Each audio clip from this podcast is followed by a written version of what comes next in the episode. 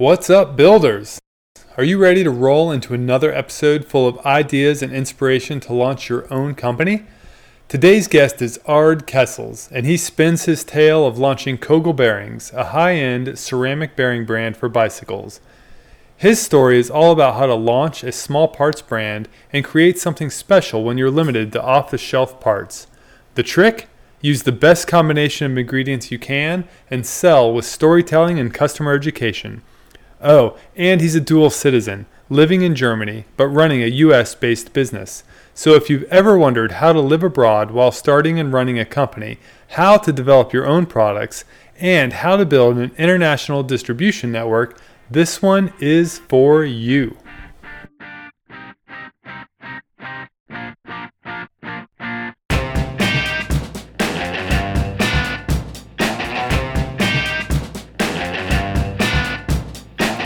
Welcome to the Build Cycle, the podcast by Tyler Benedict that explores the startup stories and growth tactics of hundreds of entrepreneurs, plus his own tips and tricks learned over two decades of launching, running, and growing businesses, including BikeRumor.com, the world's largest and most popular cycling tech blog.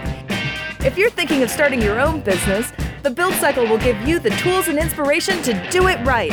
Now, let's dive into this episode of The Build Cycle.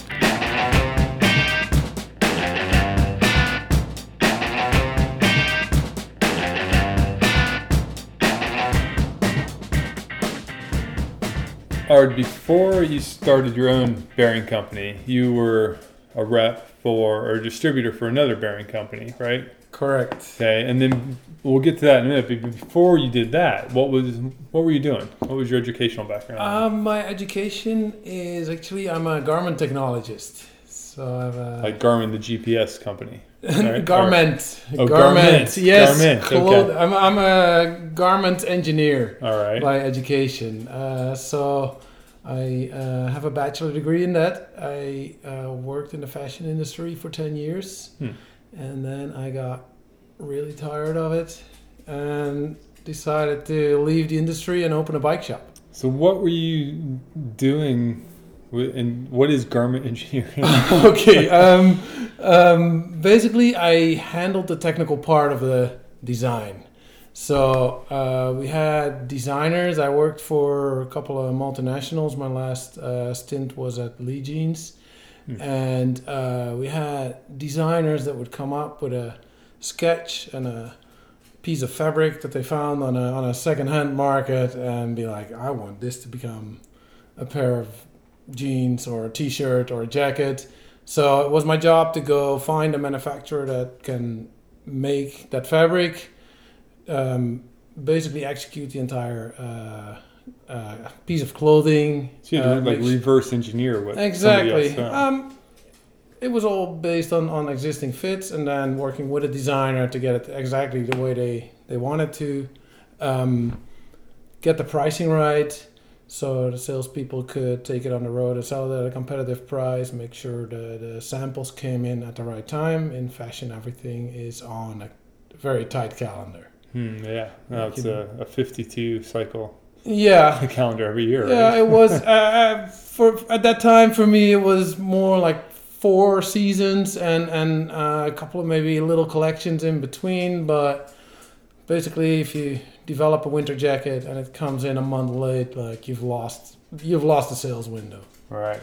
What uh, and what year was this? That must have been in 2010. So Okay, so not too long ago. no, not too long ago. Um, and How long did you do that for? uh, about 10 years. Okay.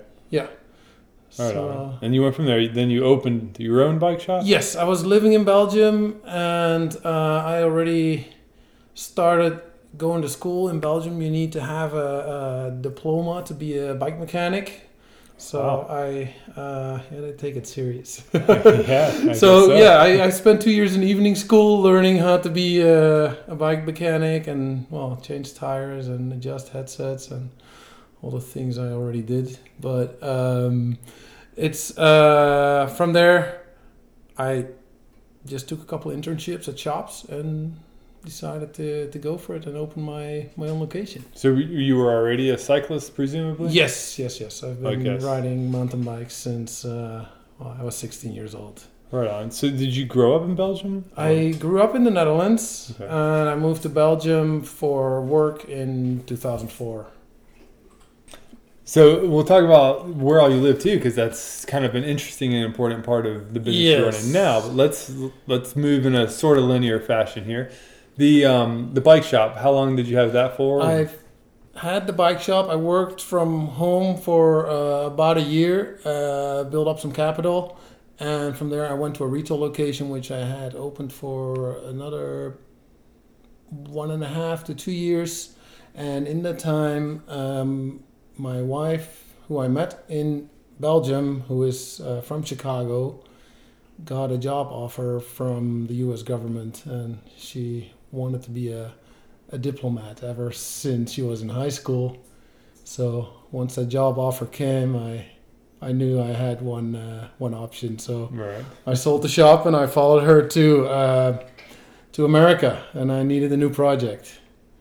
Hmm. Um, so the shop. that you said you worked from home for a year. Were you running the shop, a shop, or something out of your home? I Or- cannot I cannot confirm nor deny that. Okay. All right. it uh, yeah. So no, I, I had a within our house. I rebuilt one of the rooms to be a workshop, so I could have customers come over there. But uh, yeah, I might have I might have had to apply for a couple of licenses that I that I did not do.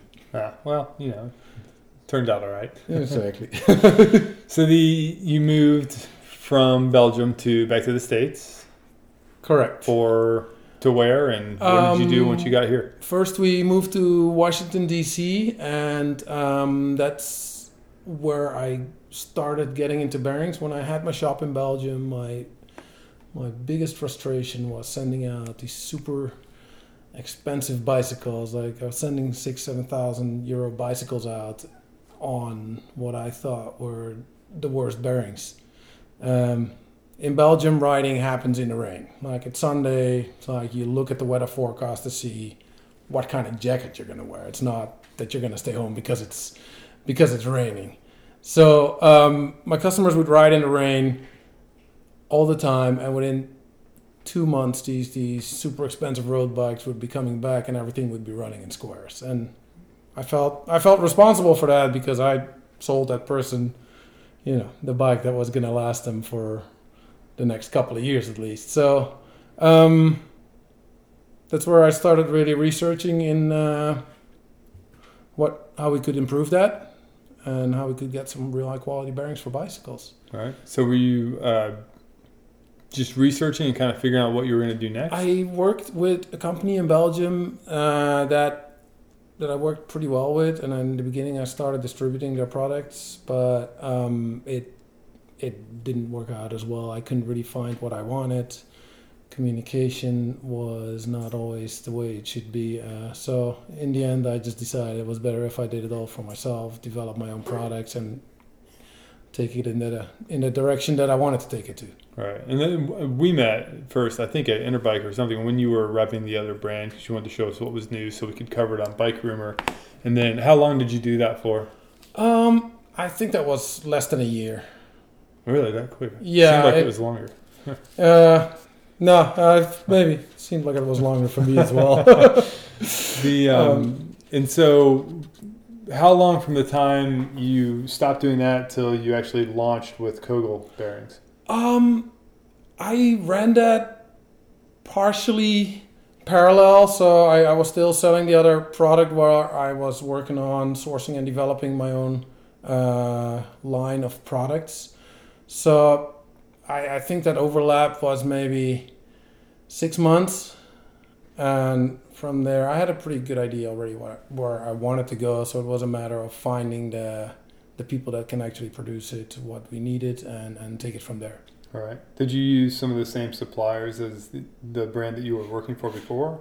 Mm, I cannot confirm nor deny that as well. Right. well, so the Yeah, what I'm what I'm getting at and curious in is uh, when you launch this because you're not manufacturing the bearings yourself per se. How do you how did you find the suppliers you wanted to use? Um, what I did was um, a very critical part of my uh, sourcing is work with one of my friends in Belgium who owns a, a buying office in China, and he specializes in sourcing products. So once I came up with this, that was right up up his alley. And and he's not a bearing specialist at all, but he was very good at uh, finding the people that we needed. Um, with my background in what I used to do in, in fashion, I become very good at asking the right questions from people to get where I want. Right. So, th- what was the next step then? You found somebody who could source the parts and pieces. Then what? Um, from there, it was a matter of taking it on the road. Um, I've taken a very old school uh, approach to selling the products. Uh, in my first, my first eight or ten months in the U.S., I think I've seen 22 states. Wow. Trying to figure out where the market was, and this is uh, something I came to a completely new market. I, I knew not a single person outside my family in the U.S., so I really had to go and discover where where the cyclists are, where to find the people that will spend uh, money on on a higher higher end bearing product. Um, was a good learning experience. Right. Well, let's let's put sales talk on hold for a second there because I want to Mhm. get back to still the the creation of the product itself. So you found somebody who can make this stuff. What was it? Was there something about the product from the company you worked for prior that you didn't like, or was it mainly just the communication and, and kind of a clash of personalities type thing? Yeah, the, the, the, the product was decent. There were a few minor things that I wanted to do different, and and you know they, they were not willing to address that. Like so, what? Um, like minor minor quality issues. Nothing nothing serious. A, disc, a dust cover here where I was like, you know what? What if we do it like this? Then, you know, maybe it will last longer or it will be a better protection. Tiny little things. Right. Um, so I'm again. I think it was mainly the communication where it was a reason to to go in another direction. Yeah. Okay. And then Um, so with the bearings, I, I mean, I understand why you wanted to do better bearings because of the service issues you saw with them, but Mhm. it's also, in my mind, a very niche and very expensive product that you you really got to convince the end customer buying it that it's worth what like a five times multiple over a you know some with stainless steel bearings or something. So what's obviously you thought there was a market for that, but what made you think there was a market for it? Um, it?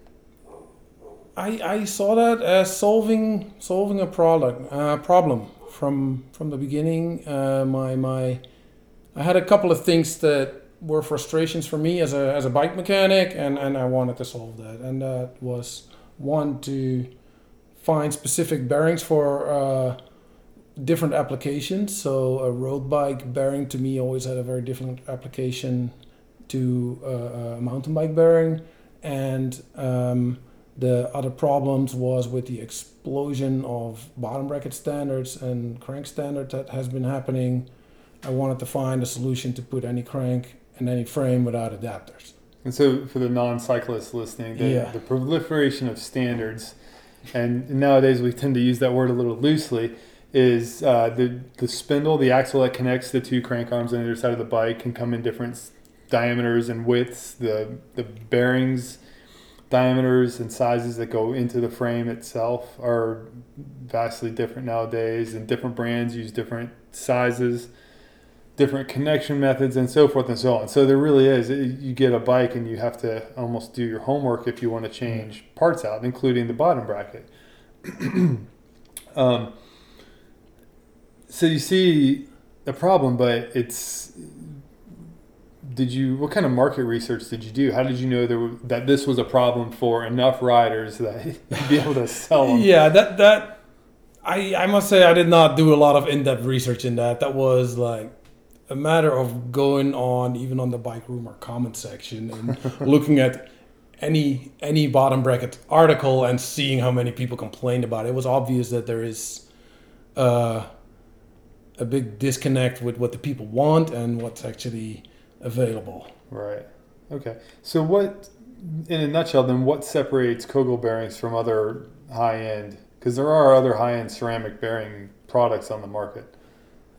There are, yes. Um, I think what separates us is the, the, the bearings that we offer are specific for road and off road use. That's something that's not very common. And you have road specific and off road specific. Yes, correct. And that has uh, it, it puts different demands on, on bicycles, whether you're riding on a on a road and maybe trying to win a race against the clock and trying to shave every little bit of uh, friction versus somebody who rides in the mud and just wants the bearings to be uh, waterproof and, and last throughout an entire winter. Right. So, do you, is there nobody else that's doing like? Give me a product example. Are you talking like bottom bracket bearings in this case? We have Any- road versions, mountain bike All, versions. all our bearings are available with road and, and off-road options. is there no other brands doing that? Is that unique to you? Um, the brand that I worked with, they, they did something similar, and, and I thought that was a good starting point. Right. You know, one of the things that I've noticed that you guys do well is really explain not just the technology, but kind of like why somebody would want the bearings or and other general bearing maintenance and tech type stuff on your website. You, you mentioned that you've just redone your website recently, and the blog content is it's it's uh it's good. You know, the the tech information is good, and it's it's written in a very approachable manner. Um, so I'd say that possibly separates you. To be honest, I haven't looked at a whole lot of other bearing companies' websites lately, but it, it is a, a good kind of in consumer sales tool, I think, because it helps explain the benefits of a ceramic bearing. But so, in your words, what is the benefit of a ceramic bearing? Um, for me, I ended up with ceramic bearings because I wanted to make the best possible bearing for bicycles. And, and in the beginning, I was not thinking of a specific material, but in the end, there's some benefits to ceramic materials. Like you can make it smoother than any metal. You can make uh, uh, you make it harder. So in the end, if executed well, it will be a superior product. Does it last longer? If done well, yes. All right. Ceramic bearings have a very bad reputation, and uh, for for having a short lifespan, I blame that on uh, high quality, or I should say, low quality products being sold as high quality. All right. So, what is it? What do you do differently with yours to make them last longer versus a product that has the ceramic bearings but maybe doesn't last as long? Without going in too many technical details, basically, there's certain steps that need to be taken to make a high quality uh, uh, bearing. One of that is, for instance, that uh, polishing of our balls is a process that takes 35 days almost. Is that unique to you guys? That's That that's unique to any high quality bearing. But you can imagine if it is a job that takes 35 days, which is a very long time, and you're looking to cut cost, you might do that for 20 days. No, they just So- put into like a giant tumbler, like a Yeah. rock tumbler type Yeah, thing, basically. Yeah, just Huh. that's pretty much how uh, it, it just sits in a tumbler and, and starts off very rough and it gets smoother and smoother and smoother. Like Hmm. like using sandpaper almost. Like you start very rough grit and you go finer and finer. Right. So, with the suppliers that you use, do you guys go in and, and spec something to differentiate your products from the other bearings that they're making? And Yeah, If abs- so, what? absolutely. Um, we, we we spent a good amount of time specifically developing our seals. Um, can somebody else buy the exact same bearing minus minus the branding that we do on that? Maybe if they go and they ask the same questions that we asked, but we we developed our bearing from from the ground up and spec it to to get to a point where it was good for us. So, you spec all the pieces that go into creating a finished We bearing. we we give them the the parameters of how we want it to end up. Right.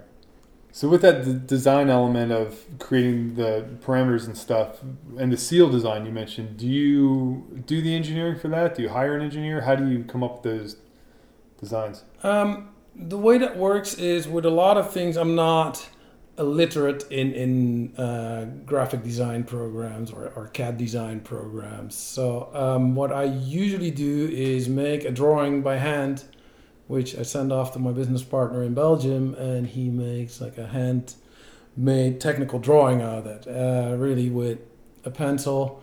Um, from there, we send that off to a manufacturer and ask them to create the, the, the digital sketches of that. Um, and that step is very important for us because if they can make the sketch, they show that they understand the product. Right. So um, and and from there we send something off like our bottom bracket cups. We can send it off for CNC machining, and we give them all the tolerances. Um, it's it's a bit of back and forth, um, but it seems to work for us. Cool. And then on top of the bearings, you've got the thing you have to put the bearings in. So in most cases, the bottom bracket, you've got a shell that they go into, and then that shell is pressed or threaded into the frame. So same kind of design process for the shells. Correct, and that is at the moment the bearings we don't do a whole lot of design on at the moment because we've developed them once, we know they're right, and the end we we still develop different sizes when needed, but the whole system is done. Um, what we're at the moment doing is with those bearings, like you say, making products, and that's where where we get into the whole idea of starting from a hand sketch and and working to in the end getting samples made, testing them uh, with uh, first the people that we work with in the office, and after that sharing it with our uh, sponsored athletes to to take them in what we call the terrain lab. All right, and you guys sponsor some pretty good athletes. I mean, I've seen your product in the pro pits at some of the major races, you know, the World Cup level races. So you're definitely getting it put through the ringer. Yeah, absolutely. No, we uh, we, we truly believe that if you want to build a product that that holds up well in real world cycling, that the only place to prove the concept is in real world cycling. So uh, we've been racing with, uh, for instance, the United Healthcare team since the end of 2014. So that was just after I started Kogel Bearings. Um, and that's kind of a funny story. I tried to sponsor the United Healthcare team and the company I, I worked with previously. I tried to push them. I was like, this would be great for our marketing and for our product testing. Um, United Healthcare never uh, picked up on that. They, they never thought they needed uh, a, a, better bearing until uh, I gave up on that project. And randomly, uh, on one of my sales trips, I walked into uh, uh, a shop of one of my customers, and then the shop manager said, "Hey, do you know, do you know Cherry? He runs a bike team." And I did not even ask a follow up question to that. It's like, all right, Jerry, you got a bike team until he said his bottom bracket was creaking and I was getting all excited. It's like, well, let me let me fix that. And he comes out with this custom painted team bike. I was like, oh, is that your United Healthcare is your team? so um, on the spot, I took out the, the, the plastic parts that they had in there. I put in one of our parts and well, once once Cherry sent an email to the mechanics, they were uh, more inclined to listen than when I sent that. Right. Good. Well, it kind of leads directly into my next question was you're a very small company. You know, mm-hmm. it's like you and a business partner and what, maybe a couple of salespeople, right? Uh, no, we have a, a team of, uh, well, myself and three employees in, uh, in Texas. My business partner lives in Belgium. Um, that's about it. Everybody okay. else is contracted. So, for a company that size, how do you get into those sponsorship deals. I mean, that one you kind of lucked into, but then you still got to provide the product, and the pros are notorious for needing a lot of products, for, especially for a team of that size. But then also you sponsor individual athletes at a pretty high level. Like, how do you afford to do that? Is it product only? Is there cash? For for us, it's it's very very clear. We're like you say, a small company. We don't have large budgets, so we are willing to work with everybody that is willing to take product. We cannot afford to do um, cash sponsorship, which also within a large team puts us in a certain bracket of sponsorship. Like our name will not be on the jersey. and I'm okay with that.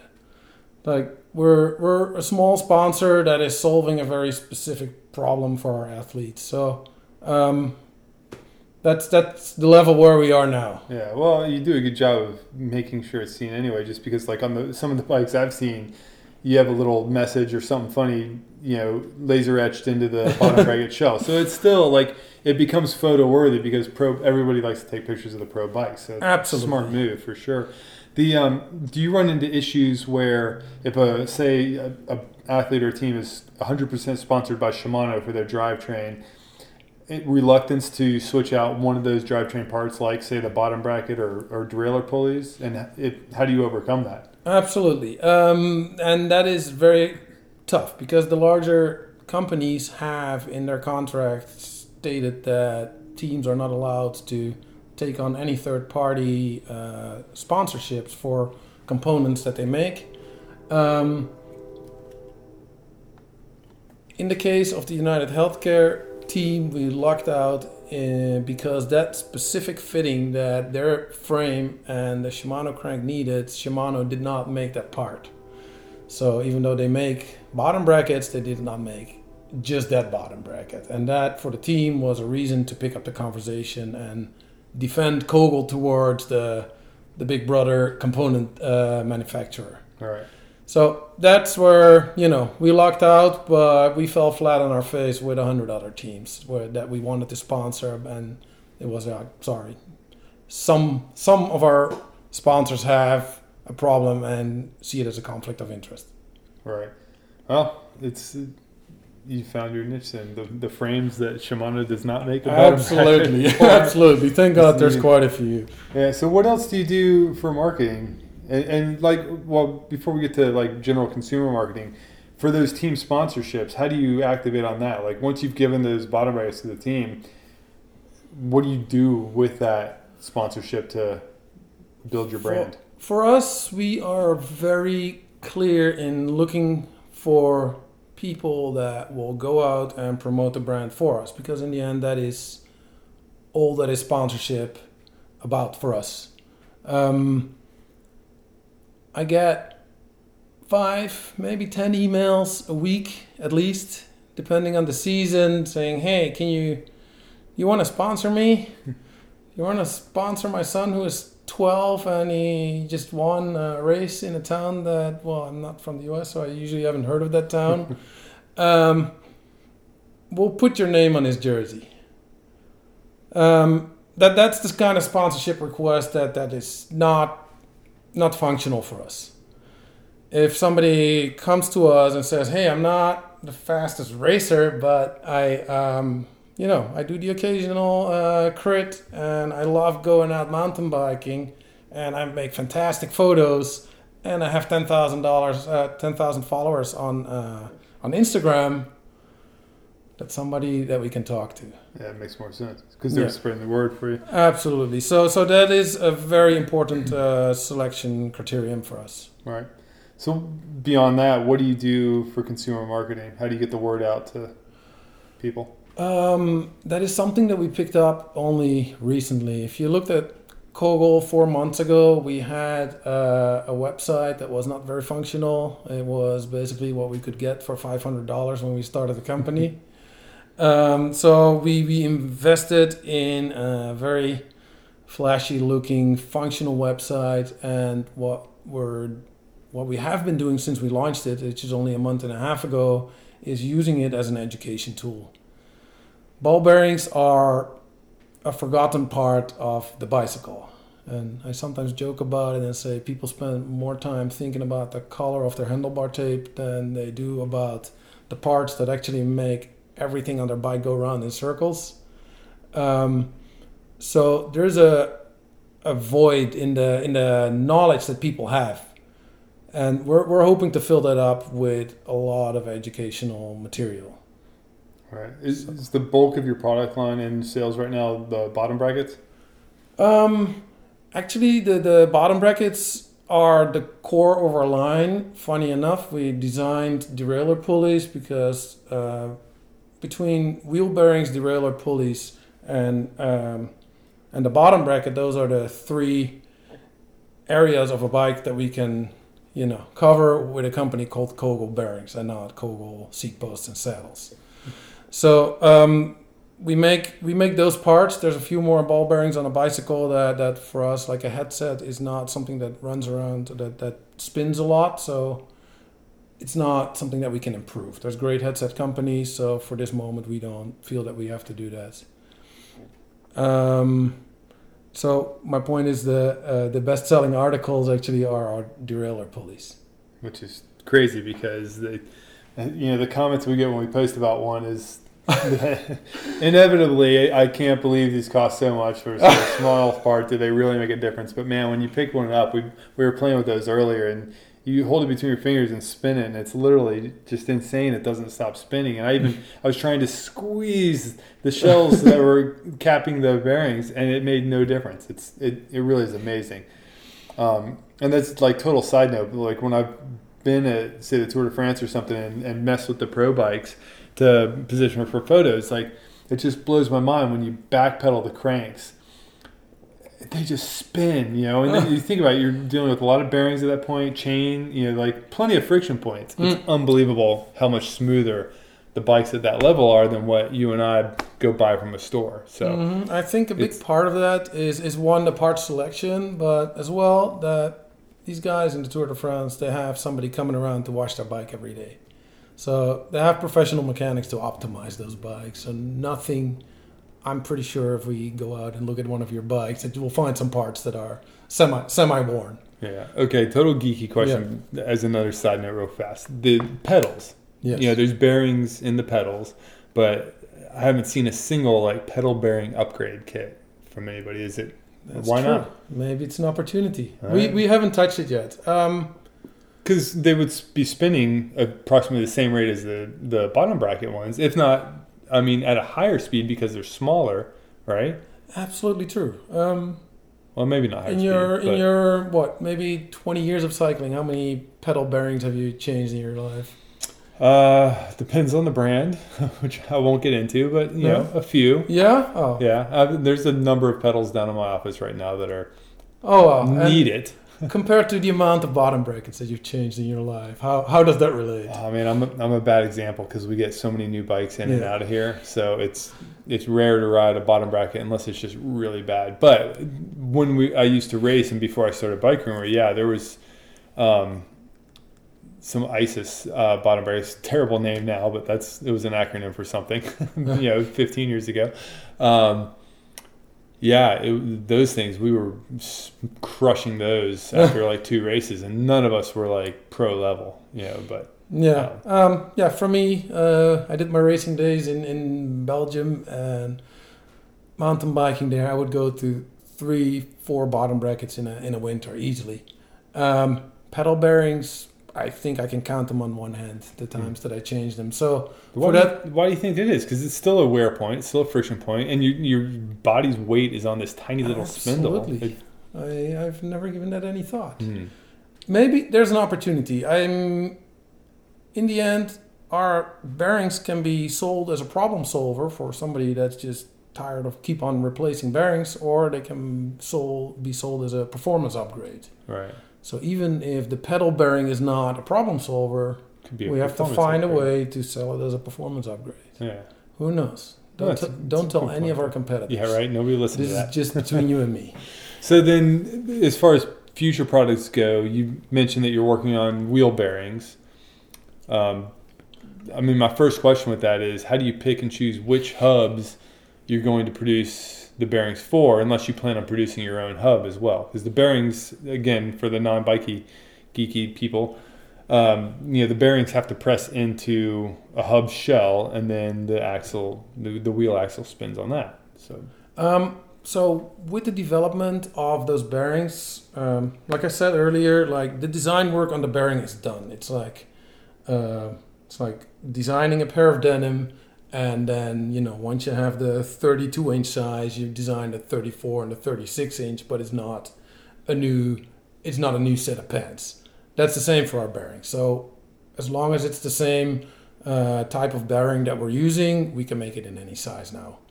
Um, so with that, we cover most of the bicycle hubs.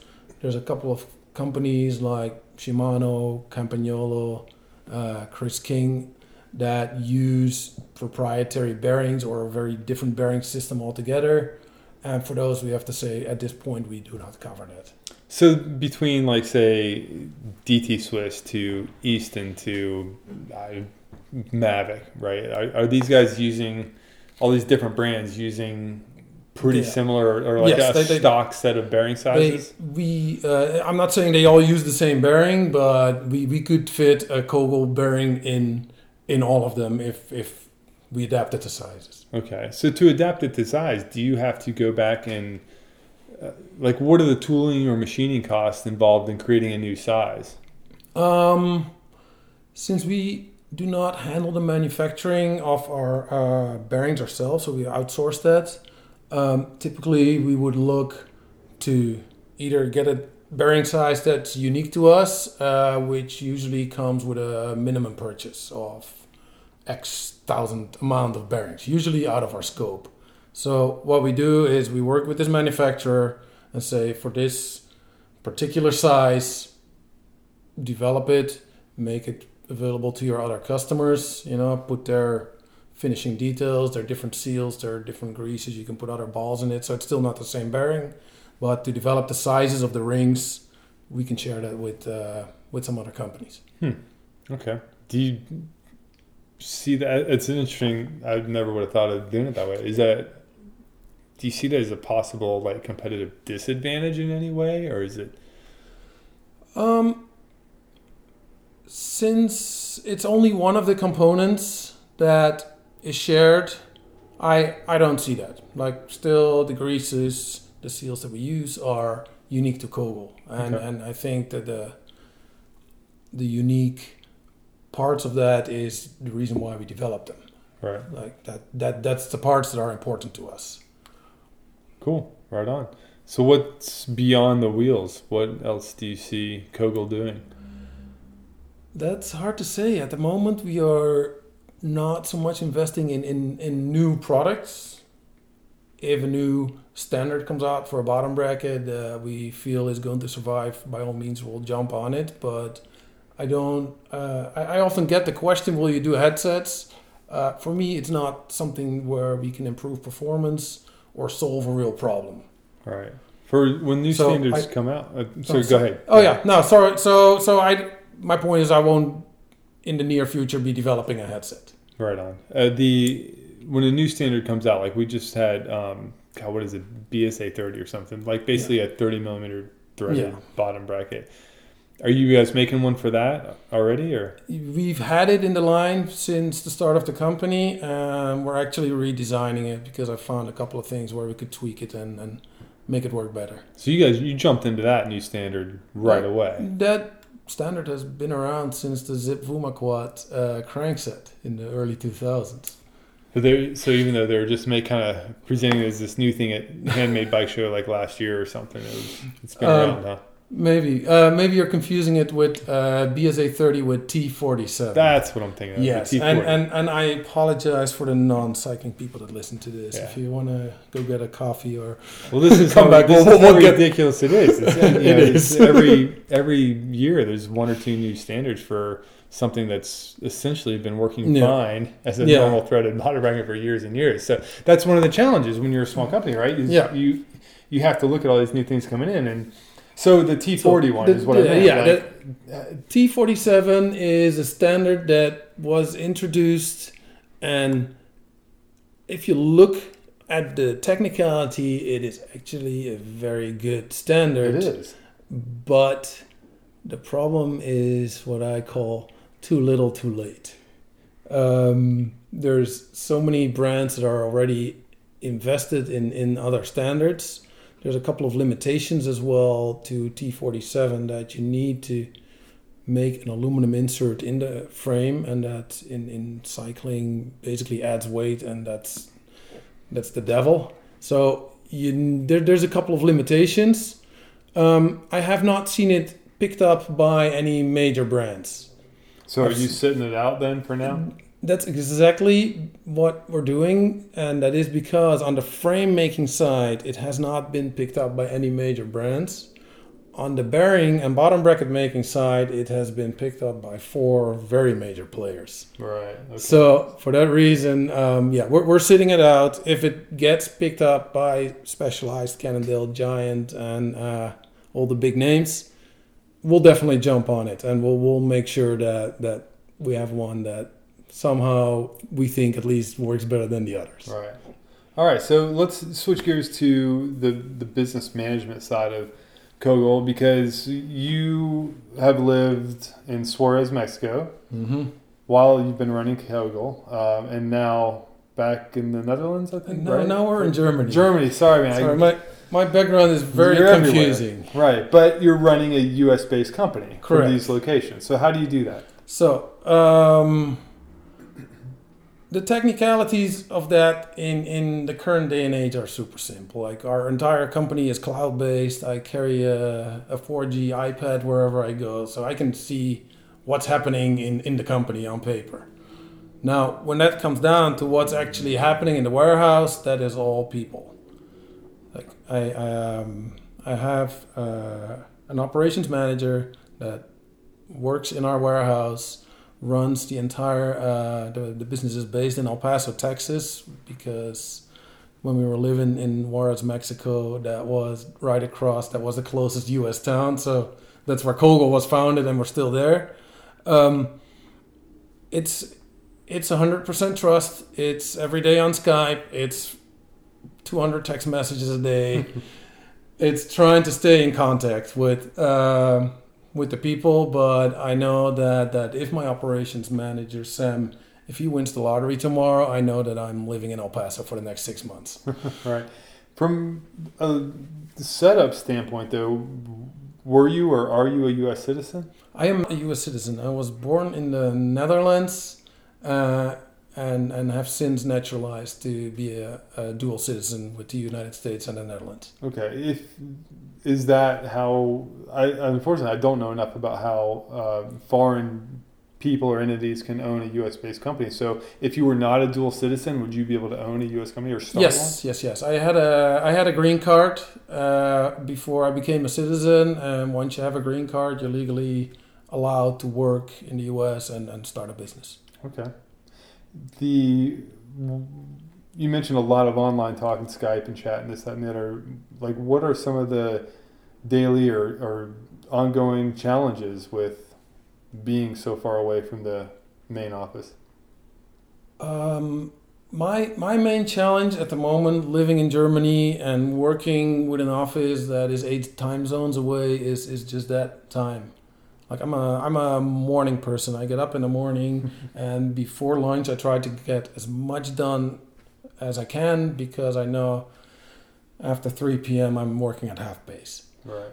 So And that's when everybody else is waking up. basically, uh, yeah. If I talk to my customers on the East Coast, they're they're six hours behind. So my my four to five p.m. is when the shops start opening, and I can actually call them and make sales calls. Right. And So, what are the the people based in the U.S. then? What are they doing? Are they sales or something else? Um, everywhere. We're uh, we're a small company of three people, uh, or three employees and myself. So we wear many hats. So for myself, I handle uh, sales in some regions on the East Coast and California. Um, some the operations manager handles sales for Texas, Florida, and started reaching out into Colorado.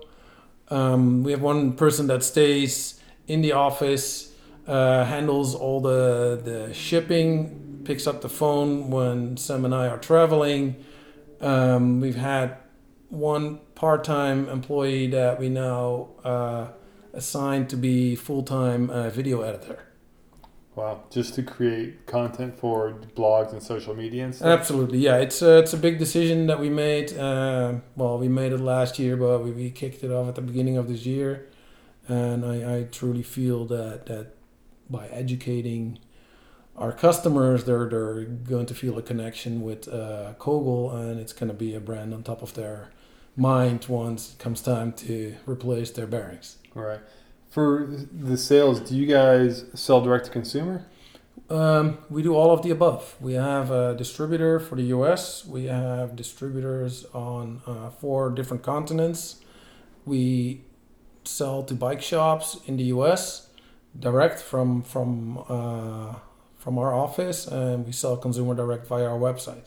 Now, why do you do the direct to shop, like retail direct, and then also have a distributor? They just is there not enough overlap? There is some overlap, but um, in the end, it is whatever gets it to the people. So um, we, we work closely with our distributor.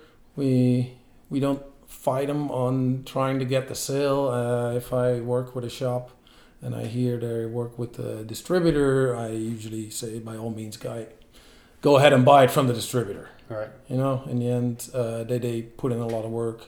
They were one of the first big companies to believe in us. So the last thing I want to do is uh, steal steal the dollars out of their uh, sales. Right. From inventory, I want to go to inter- international distribution in a second. Um, Yeah. But inventory wise, the more bottom brackets and frame types that you have, it just keeps adding SKUs and SKUs and SKUs. Is there like a minimum number of projected sales that you guys see before you'll introduce a model, or how do you figure out what you want to create and then hold in inventory? Um, what we actually keep in inventory is is something that we plan, like with forecasting and sales. We have a very short buying cycle uh, of about our, our lead time between placing the order, emailing the order, and getting the product back in the uh, warehouse is about five weeks. Oh, that's quick. So that that is really short, and that allows us to keep a, a, a relatively small inventory. How many do you have to order at a time for a specific model? Um, we made agreements with our manufacturer that they keep uh, the products in stock, uh, unbuilt. So they the products that they they assemble them to order, but they keep all the parts there. And with that, we we can order very small numbers. So you might have like size X of a bearing, and then that fits into 20 different bottom bracket shells. Correct. And so they'll Yes. assemble that and ship Our it. entire uh, line of bottom brackets runs on two bearing sizes. Hmm. Are the bottom bracket shells and the bearings made at the same place? Uh, no, no. Uh, that's uh, some parts we uh, keep in, uh, in in China with the manufacturer of the bearings, so they can assemble them there and send us the completed product. Uh, others we do the CNC machining separate from the bearings. We bring that over to El Paso, and we do all the assembly there. Okay. Have you run into any issues with uh, tolerance discrepancies since they're not made at the same place? Um, yes, absolutely. um, sometimes we uh, we catch that early. If we start working with a with a new CNC shop, we always ask them to send uh, before they, they send the production run to send a couple of pieces for us to check, so they can still adjust it before the the production run actually gets shipped. Um, but yeah, it happens all the time, and sometimes you just put a couple of hundred bottom bracket cups in the trash, or you send them out as Christmas decorations to your customers. So if that happens in December, Yeah. What kind of steps do you take to prevent something like that from happening? I mean, other Yeah. than having them send them ahead of time to test. yeah, it's uh, it's it's a matter of communication. Um, once we get to work with a manufacturer, it's usually a lot of hand holding before we get to where we want, and before they understand that on some parts of an aluminum cup, we can have a slightly wider tolerance, but for the two contact areas, so the part that, that presses into the frame and the part that the bearing is pressed into, the tolerance needs to be ridiculously tight. Right. Like if you then think of a, a flange that just works as a frame stop when you press it into the frame and that, that sort of floats there, if that is 50 millimeters or 50.2, that's not a deal breaker. But but 150th of a millimeter off on the press area, that's you know, send it to the trash. Yeah. Man for international distribution, I imagine it's got to be a little bit easier for you to manage and and start uh, with a new distributor because you're based in Germany. You know, you're based in Europe. Um, But for the people that don't know, and correct me if I'm wrong on this, you know, European distribution is very, very different in terms of how many partners you have to deal with. Because here you could have one distributor covering 50 states. Europe, it's almost like you've got every country would be its own state here, but you need a different distributor for almost every single country you deal with. Absolutely right. And this is something that having lived on on both sides of the Atlantic and, and having run businesses and, and worked in, in uh, international businesses before, this is something that I, I learned in that time. So I, I am already in that mindset, but it's a critical mistake, I would say, for uh, American companies to want to expand into Europe and to overtake the European market. And then they get to Europe and they're like, holy Oh, I'll, I'll bite my tongue a little bit, but they find out that there is no European market.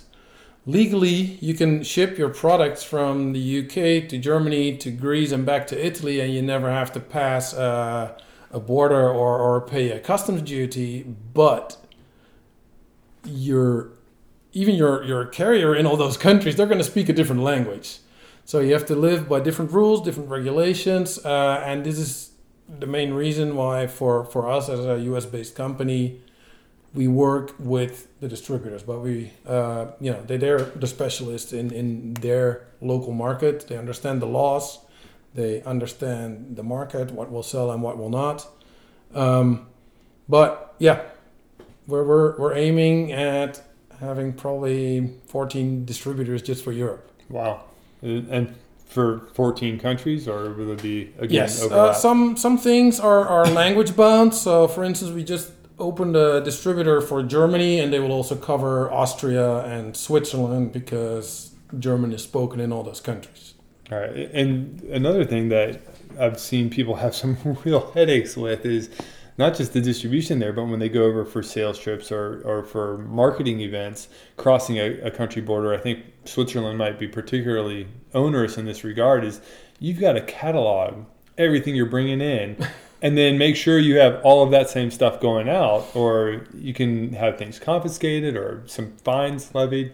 What's uh, i mean real quick like have you had experience with that or maybe some tips for people that are going over on sales trips? Specifically for that not so much because i i don't carry any product into into any countries other than you know i'm i'm in a lucky position that our parts are very small so i just throw it into my luggage um, you know if you show up with a suitcase full of you know a clothing collection that's very different uh, scenario. That's hard when you get to customs to say that it's personal use or. So uh, for me, I, I personally don't have any experience with that, okay. but uh, I I can imagine that's very complicated. Yeah, well, I know like some of the team trucks going in and out. Oh, Just, those, guys, those guys, are crying. we have how many cassettes? yeah, and how many tubes? So for somebody that wanted to launch a a component brand or a small parts brand, in particular one where, like your company, where the part is used as part of a bigger contraption. You know, in this case, mm-hmm. bearing goes on a bike. Um, what are maybe a couple of quick pieces of advice for them, and maybe some of the challenges you faced? Um, a couple of pieces of advice. The, the uh, decisions that that I made, and I don't know if that was conscious or if I was just lucky to end up with that result. Uh, is that our products are very expensive and small, uh, almost like jewelry, and that makes them super easy to ship. Um, and I always think about if I were selling like wheels or a, a, handlebar for a road bike, which which is about the same size as our, our, our the same price as our bearings, yet the size is like what 20 times bigger. So all of a sudden you have to think of your warehousing you have to think of you know shipping companies. You can't uh, bring it in in air freight. You have to put it on a container which is going to lengthen your uh, lead time if you do it overseas. Hmm. um, with our products being um, and, and i don't mean that in a negative way, but they're they're small and expensive. That makes them easy to ship. We bring our entire inventory in on DHL. Hmm. We've never used sea or air shipping. Nice. What about some challenges that we haven't already talked about? Anything stand out as giving Oh. you trouble over the last couple years? Oh yeah. Um, I'm, I the one thing that I have to warn people for if you if you're not used to doing uh, business with China, I have three letters for you: CNY. It's Chinese New Year. Oh. And only in your first year you're not gonna remember it, and after that you'll learn. It's basically the entire country shuts down for a month.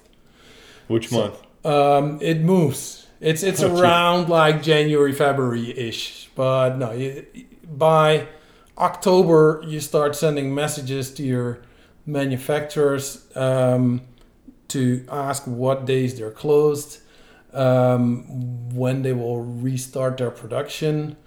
Uh, to give you an idea of what happens is that literally everybody in China is going to their hometown. So that's a population of 1.3 billion people, I think. And they all head out to the country. I, I'm, I'm, I'm, super happy. I haven't seen it, but I would love to see it one day. But Yeah. it's, it's, it must be absolute madness. So what happens in the factory is that they work until this day, and whatever is not ready on this day is going to be laying on the floor for a month. yeah. So you want your product to come out. Of course, every one of their customers wants the same. Um, and and and it's it's a hard deadline. Like even the DHL stops working in that time, so you can put all the pressure. If you were able to put all the pressure on your manufacturer to finish the job in overtime, it's like there's no way to get it out of the country. Jeez. That's crazy. So so Chinese New Year. All right. Take that as a piece of advice. Yeah. Well, Ard, thanks so much. And uh, so, where can people find you guys online? Um, our website is uh, kogel.cc, so K O G E L dot cc. Um, we're on uh, Instagram and uh, Facebook. Just use the same search term and you'll find us right there. right on. Thanks so much. Thank you.